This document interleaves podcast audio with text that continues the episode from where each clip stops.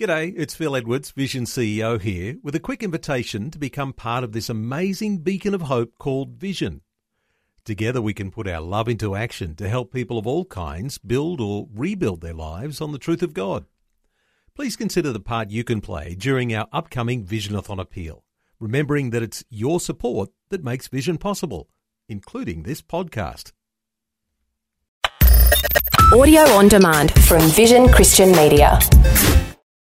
Jesus said, Let your light so shine before men that they may see your good works and give glory to your Father in heaven. Let your light shine. The time is short, and the need to share our faith has never been more apparent. Today, Pastor Greg Laurie points out our marching orders. How are we to live in light of the fact that Christ could come back at any moment? We should be a shining light in a dark place. A little light goes a long way. We need to let our light shine.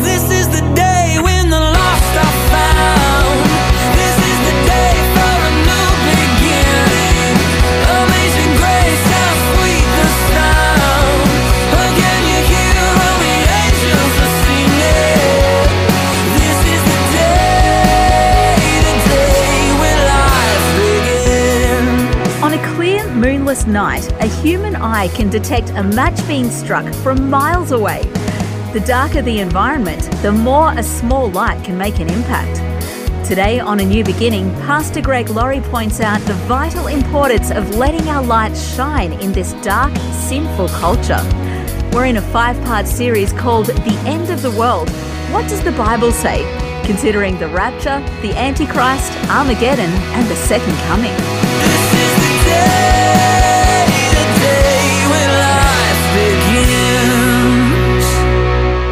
What is the rapture? The rapture is that moment when Christ descends from heaven and we're caught up to meet him. It is at this moment that we receive our new resurrection bodies, and it's also at this moment that we are reunited with loved ones who have preceded us. And here's the main text that we often go to uh, for this teaching. It's 1 Thessalonians 4, verse 16. The Lord himself will descend from heaven with a shout, with the voice of an archangel, with the trumpet of God, and the dead in Christ shall rise first. And we which are alive and remaining shall be caught up together with them in the clouds to meet the Lord in the air. And will always be there with the Lord. Therefore, comfort one another with these words. Now, how should I live in light of the fact that Christ could come back at any time? Let me ask you this. If you knew somehow, we couldn't know this, but let's say for the sake of a point, we could. If you knew somehow that Jesus was coming back today at three o'clock in the afternoon, I think we would all be living, breathing saints at 245, don't you? We'd be wearing our Sunday morning smiles and our come quickly Jesus attitude. Wow, 15 minutes and it's going to happen. But we don't know when that day is going to be. So we need to live every day as though it could be the day that Christ returns. The great evangelist D.L. Moody was once asked the question Moody, if you knew that Christ would return tonight, how would you spend the rest of the day? Moody replied, and I quote, I wouldn't do anything different than I do every day, end quote. That's how we ought to live. So here now are the words of Jesus to people who are waiting for the return of the Lord and what we ought to be doing and what we ought to not be doing. Let's read Luke chapter 12. I'm going to start with verse 36. I'm reading from the New Living Translation. Jesus says, Be dressed for service, keep your lamps burning, as though you are waiting for your master to return from the wedding feast. Then you will be ready to open the door and let him in the moment he arrives and knocks. The servants who are ready and waiting for his return will be rewarded. I tell you the truth, he himself will seat them, put on an apron, and serve them as they sit and eat. He may come in the middle of the night or just before dawn. But whenever he comes, he will reward the servants who are ready. Understand this if a homeowner knew exactly when a burglar was coming, he would not permit his house to be broken into. We'll stop there. Now, it's hard for us to wrap our mind around what Jesus is saying because this is a first century wedding. Weddings back in those days were a lot different than they are today. Uh, For instance, a wedding today may last for, you know, two hours at the most. Uh, and it can cost a lot of money, thousands, sometimes even millions of dollars. Kathy and I, we had a hippie wedding. It cost like $80, okay? So, but hey, it may not have cost a lot, that hippie wedding, but we're going 50 years strong, so that counts for something.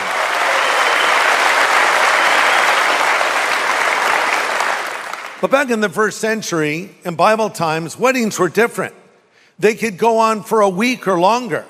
And the sort of fun element was you never knew when the groom was going to appear. So it could happen in the morning or the afternoon or the evening. A cry would go out, the bridegroom is coming. And if you weren't ready, you would miss the wedding, right? Snooze, you lose. So that's the backdrop of what Jesus is saying. So, how are we to live in light of the fact that Christ could come back at any moment? Point number one, we should be a shining light in a dark place. We should be a shining light in a dark place. Look at verse 35 be dressed for service and keep your lamps burning.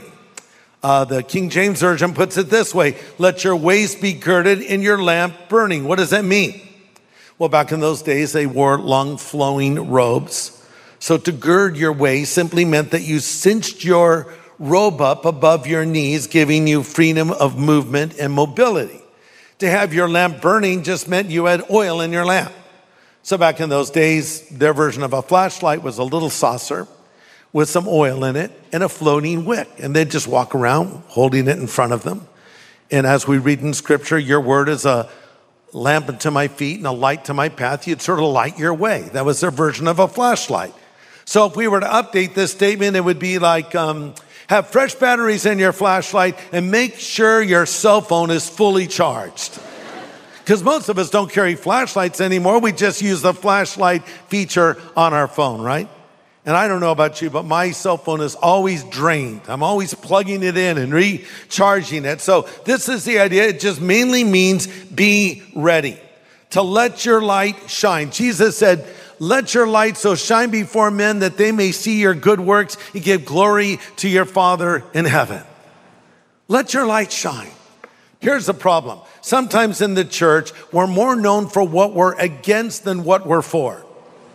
And let me frame that. There is a time to speak out against evil. There is a time to say, that's wrong. There is a time to speak out to the wickedness in culture, which is so prevalent right now. But at the same time, our primary energy should be expended into the proclamation of the gospel because that is the only thing that will change a human heart. The only thing. So we should be looking for him, watching for him. Point number two, verse 37 Blessed are those servants whom the master, when he comes, will find watching. You know, a Christian can hold a Bible in one hand, they can hold a newspaper. Do people even read newspapers anymore? They can hold a news site uh, on their phone or whatever in the other hand, and you can see how these things are happening in our lifetime. So many fulfillments of Bible prophecy. The emergence of China as a major military and economic superpower. Is that spoken of in Scripture? I believe it is. I'll tell you why next time. Also, the decline of the United States as a superpower. Is that spoken of Scripture? It may be. The isolation of and hostility toward Israel. Is that spoken of in Scripture? 100%. The emergence of Iran as a terrorist nation desiring the complete annihilation of the Jewish nation. Is that spoken of in Scripture? 100%. Uh, the prevalence of wickedness and depravity. Is that spoken of in Scripture? Yes, it is. Random acts of violence. Is that spoken of in the Bible? Yes. These are all signs of the times. So we need to be ready to go. You're listening to A New Beginning with Pastor Greg Laurie. Today, Pastor Greg is presenting a timely message about God's plan for the end times, and specifically when the Lord returns for his church in the rapture. We're in Luke chapter 12. We should be anxiously awaiting his return. Anxiously awaiting his return. Verse 36 Be like those who wait for their master who will return from the wedding and they will open to him immediately, anxiously awaiting his return. These things that I'm sharing with you right now, if they scare you a little bit, if they cause you to be alarmed, worried, mm, maybe something's not right in your life spiritually. But if you get excited and you say, I can't wait, then that would indicate to me you are where you ought to be spiritually. But you should want to immediately open the door. Have you ever had someone coming to visit you? Maybe it was a friend or a relative, and, and they're coming to your house and they text, We just landed, and we're getting our luggage. We're in the car, we're on our way. We're in your neighborhood. We're pulling up to your house. You can't wait. And you look through the window, and here they come walking up your stairs, and you open the door before they can even knock on it. You're anxiously awaiting their return. That's how we should be as we look at the imminent return of Jesus Christ. Point number five, we should not only be waiting, we should also be working. Working. Verse 43 Blessed is that servant whom his master will find so doing when he comes. The Bible says faith without works is dead. Watching for the Lord's return will help us prepare our own lives, but working will assure we bring others with us. And notice he says in verse 43, blessed is that servant. The word blessed could be translated, happy is that servant. See, it's not a miserable, repressive, confining way to live looking forward to the return of Christ. It's something that's joyful. And that's how we all should be as we wait for him to come back again. Now, in contrast to this believer who's ready, here's a person who appears to be a believer but is not one at all, who's not ready.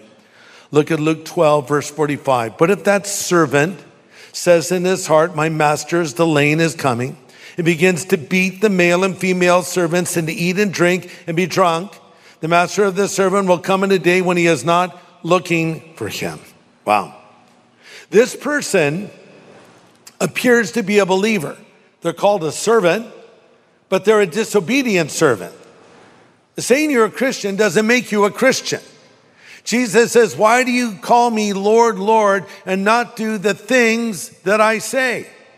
And there are people today that profess to be Christians but are living an ungodly life. This is what's happening here. But it's interesting that they're called a servant. Listen to this. One of the easiest places to get a hardened heart against God is in the church. What? Oh, yeah, in the church. Because the same sun that softens the wax hardens the clay. The same truth that transforms one life can cause another to say, I know this, I've heard this, and you have no willingness to make any changes in your life. Listen, the greatest inoculation against the gospel is the gospel heard but not heeded. So, when you are going to travel overseas, you might get a shot to be inoculated. In effect, they put a little bit of that sickness into your body to build your immunity up for it in case you're exposed to it. And in the same way, you hear the gospel over and over again. And if you don't respond to it, your heart can actually get hard. That appears to be the case in the story before us here. This person has a hard heart. And verse 47 says, They know what their master wants, but they're not prepared to carry out those instructions, and they will be punished. It even says that they're getting drunk. Some people are living a, a, lifestyle of getting drunk and partying and, and disobeying God, and you will be caught unaware. And this is not the way you want to be living as you wait for the return of the Lord. A Christian should never get drunk. Should I say that? The Bible's so clear about this. I don't want to be under the control of the spirits. I want to be under the control of the Holy Spirit. The Bible says, The Bible says, don't be drunk with wine that leads to excess, but be filled with the Holy Spirit. So let's conclude. Jesus is coming. We need to be ready. Number one, we should be shining lights in a dark place. Number two, we should be watching for him. Number three, we should be ready to go. Number four, we should be anxiously awaiting his return. And lastly, we should be working. What if this were your last day on earth? What if Christ were to come tonight? In a moment, in the twinkling of an eye, caught up to meet the Lord in the air. Jesus said, Two will be in the field, one will be taken, and the other left. Two will be laying in a bed, one will be taken, and the other left. Years ago, when we were newly married, Kathy and I were laying in bed. It's okay, we're, we were married. And um, we're talking about the rapture. And Kathy says, Greg, imagine how exciting it would be. We would be laying here in bed and suddenly we'd be caught up to, into the presence of the Lord. Can you imagine as she's saying this? I have a devious thought. I thought it would really be funny to slip quietly out of the bed, which I did. And I'm laying on the floor. She's still talking about it. Greg, just think we'd, we'd be in heaven together. Greg, she be, Greg, Greg, she screams. I'm laying on the floor laughing. Don't try this at home. I'm a professional, a professional idiot. But that's a joke. But it will happen to a generation of people that one will be taken and the other left. What would happen to you if the Lord were to come back? Would you be taken or would you be left behind? That's entirely up to us. As I said earlier, we decide in this life where we will spend the afterlife. You don't decide later, you decide now. And there's only two ways we're going to leave this world, either through death or rapture. So the Bible says, prepare to meet your God. You want to be ready to meet God. Are you ready to meet God? If Christ were to come back tonight, would you be caught up to meet him in the air? Or would you be like one of those wicked people living a compromised life that would be left behind? Listen, that can all change because Jesus died on the cross for your sin. And he paid the price for every wrong you've ever done. And if you will turn from your sin and put your faith in Jesus to be your Savior and Lord, you can be forgiven. And you can be given a fresh start, a new beginning. And Jesus rose from the dead three days later. And he stands now at the door of our life and he knocks and says, If we'll hear his voice and open the door, he will come in. In a moment, we're going to pray. And I'm going to extend the invitation to anybody here who is not sure if their life is right with God or not. You're not certain you would be caught up to meet the Lord in the air. You don't know if you're ready for the rapture. Or maybe you're living a compromised life. You're doing things you know you should not be doing as a follower of Jesus. And you can make a recommitment to Him. So we're going to pray, and I'm going to extend an invitation for you to get right with God. Let's all bow our heads. Father, I pray that your Holy Spirit will convict and convince every person listening to this of their need for Jesus and help them to come to you and believe. In Jesus' name I ask it. Amen.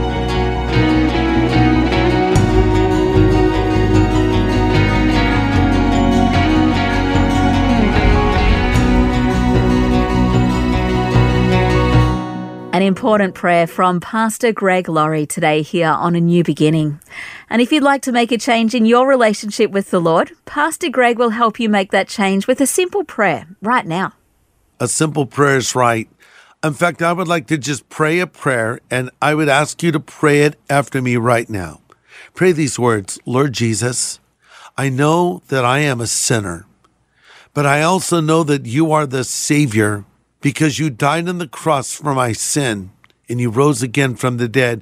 Jesus, come into my life and forgive me of every sin I've ever committed. I choose to follow you from this moment forward. Thank you for hearing this prayer. Thank you for answering this prayer, Lord. And I pray all of this in Jesus' name. Amen. Hey, if you just prayed that prayer, I want you to know that Christ Himself has come to live inside of you. And I have a resource I want to send you. It's called the New Believer's Bible. So the New Believer's Bible is the New Testament in the New Living Translation with hundreds of notes that I wrote that will encourage you in this commitment you are making to follow Christ. There's some other materials included as well in what we call the New Believer's Growth Pack, but let me get this New Believer's Bible into your hands as quickly as possible. That's right. Just ask for a New Believers Growth Packet when you call 1 800 Pray For Me. That's 1 800 772 936. And the team would love to pray with you too. Call 1 800 772 936 today. Next time, we're introduced to a dark, rather mysterious person known as the Antichrist. We'll dig into what God's Word says next time on A New Beginning.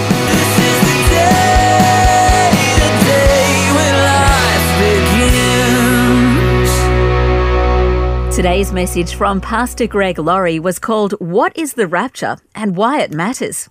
If you'd like to listen again, just download the free Vision Christian Media app where it's available as a podcast, along with more inspiring Christian content.